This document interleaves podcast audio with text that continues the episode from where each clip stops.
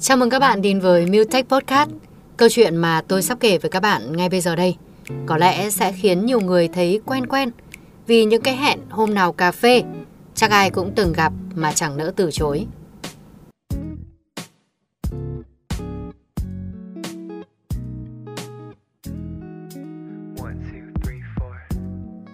Tôi nhớ khi mình khoảng 20 tuổi, bạn bè vẫn thường gọi tôi là một đứa chuyên hứa lèo. Tôi nổi tiếng là người hào hứng nghĩ ra các vụ hẹn gặp. Lúc nào cũng sôi nổi lên ý tưởng, sắp xếp cuộc hẹn và rủ mọi người. Nhưng đến ngày hẹn gặp, tôi biến mất. Tôi không nhớ mình đã hủy bao nhiêu chuyến đi Đà Lạt hay những buổi cà phê hủy ngay trước giờ G không còn quá lạ lẫm. Tôi biết điều đó không hay ho gì. Nhưng tin tôi đi, khi lên kế hoạch cho một cuộc gặp gỡ, nó thực sự xuất phát từ mong muốn của tôi. Tôi quý mến bạn bè, muốn gặp gỡ họ. Một ngày trước các cuộc gặp gỡ, tôi thường cảm thấy căng thẳng, đôi khi là toát mồ hôi. Sau một ngày dài bạc mặt ở văn phòng, lao qua những con đường trung tâm quận 1 để về nhà, tôi mệt mỏi và chẳng muốn tiếp xúc với ai cả. Những ngày như vậy, điều duy nhất tôi muốn làm là kiếm một ổ bánh mì hay cái gì đó cũng được. Mua lẹ lẹ rồi về nhà, nằm dài trên giường thở, ăn tối qua loa, rồi xem tivi hay nghỉ ngơi.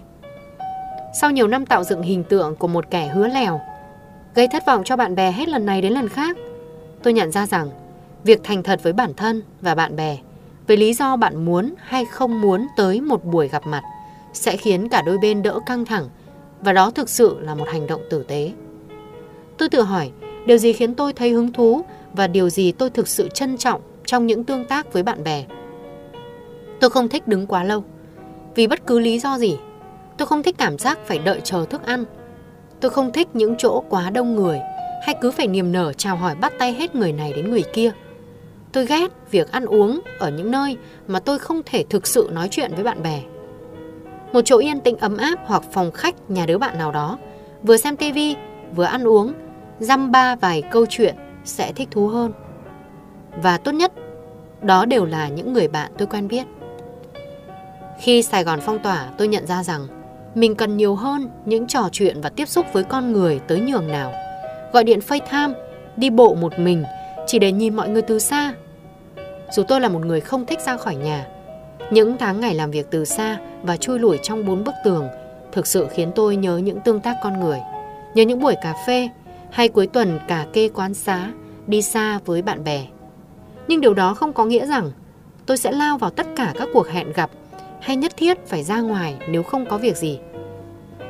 Một đợt giãn cách xã hội nữa có thể sẽ tới khi các quán bar, cà phê, nhà hàng bắt đầu đóng cửa tại các thành phố lớn. Chúng ta sẽ lại khát việc kết nối với con người, nhưng đừng để cơn khát đó khiến bạn uống tất cả mọi thứ. Ok, cà phê à? Đi liền. Không, có lẽ mọi thứ không phải như vậy. Hãy thành thật với bản thân. Nếu bạn không thích năng lượng từ những đám đông, hãy từ chối các buổi hội họp đông người mà ở đó bạn chẳng muốn nói chuyện với ai. Nếu bạn không thích việc ra ngoài, có thể mời bạn bè đến nhà chơi và trò chuyện. Tôi nhận ra rằng những khoảng thời gian diễn ra giãn cách xã hội và cả khoảng thời gian sau đó giúp tôi học cách nói không với những điều mình không thích và biết lựa chọn những điều ưu tiên cho cuộc sống. Nhưng khi ở một mình giúp tôi nhận ra mình cần con người nhưng đồng thời khiến tôi tự hỏi mình đâu có quá nhiều thời gian để gặp tất cả mọi người. Để nhận lời mọi cuộc hẹn hay đồng ý với tất cả những người bạn xa lạ. Trưởng thành cho người ta một lựa chọn từ chối. Từ chối một cách rõ ràng, tử tế. Mà ở tuổi 20 tôi không làm được điều đấy. Cô đơn trong những ngày tháng cách ly mang đến cảm giác bức bối, nhu cầu được gặp gỡ và giải tỏa cảm xúc. Nhưng đừng vì thế mà quên đi rằng chúng ta vẫn có lựa chọn nói không.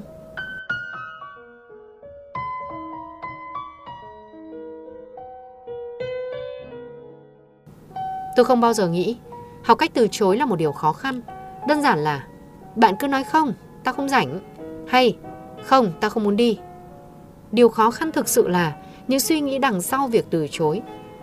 Vì chúng ta vẫn luôn tìm cách nói dối quanh hay bịa ra một lý do gì đó để không hẹn gặp thay vì nói ra sự thật nên nói ra bất cứ điều gì cũng cảm giác không thật thà. Học cách thành thật với bản thân và thành thật với những người xung quanh với bạn bè khó hơn là học cách từ chối. Vì suy cho cùng, thốt ra được một lời từ chối chỉ là điều cuối cùng diễn ra trong một quá trình đưa quyết định rất dài. Nói cho mọi người, lý do thực sự khiến bạn từ chối làm điều gì đó mang đến nhiều lợi ích hơn bạn tưởng. Nó giúp bạn kết nối với bạn bè sâu sắc hơn, hiểu nhau hơn và bạn sẽ không bị làm phiền bởi những lời mời hay hoạt động bạn không thấy thoải mái. Bạn bè không gọi tôi là kẻ hứa lèo nữa vì lúc nào cũng có mặt trong những cuộc hẹn gặp. Và tôi thực sự hiểu, đó là những cuộc hẹn gặp mình trân trọng với những người thực sự quan trọng trong cuộc đời mình. Cảm ơn các bạn đã lắng nghe nhé. Hẹn gặp lại các bạn trong những số Tech Podcast tiếp theo nhé.